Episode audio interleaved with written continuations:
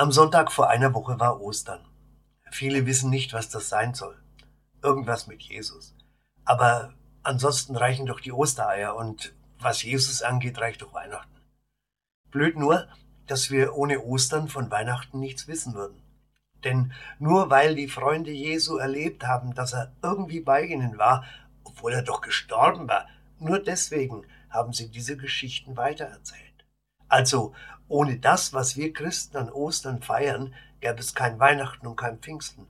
Und es gäbe auch keine Kirche und keinen christlichen Glauben. Auch deswegen ist Ostern das wichtigste Fest der Christen. Vor allem aber, weil wir wegen dieser Geschichte eine ziemlich feste Hoffnung haben dürfen, dass nach unserem Tod nicht alles aus sein wird. Und weil wir deswegen auch keine Angst vor dem Tod haben müssen.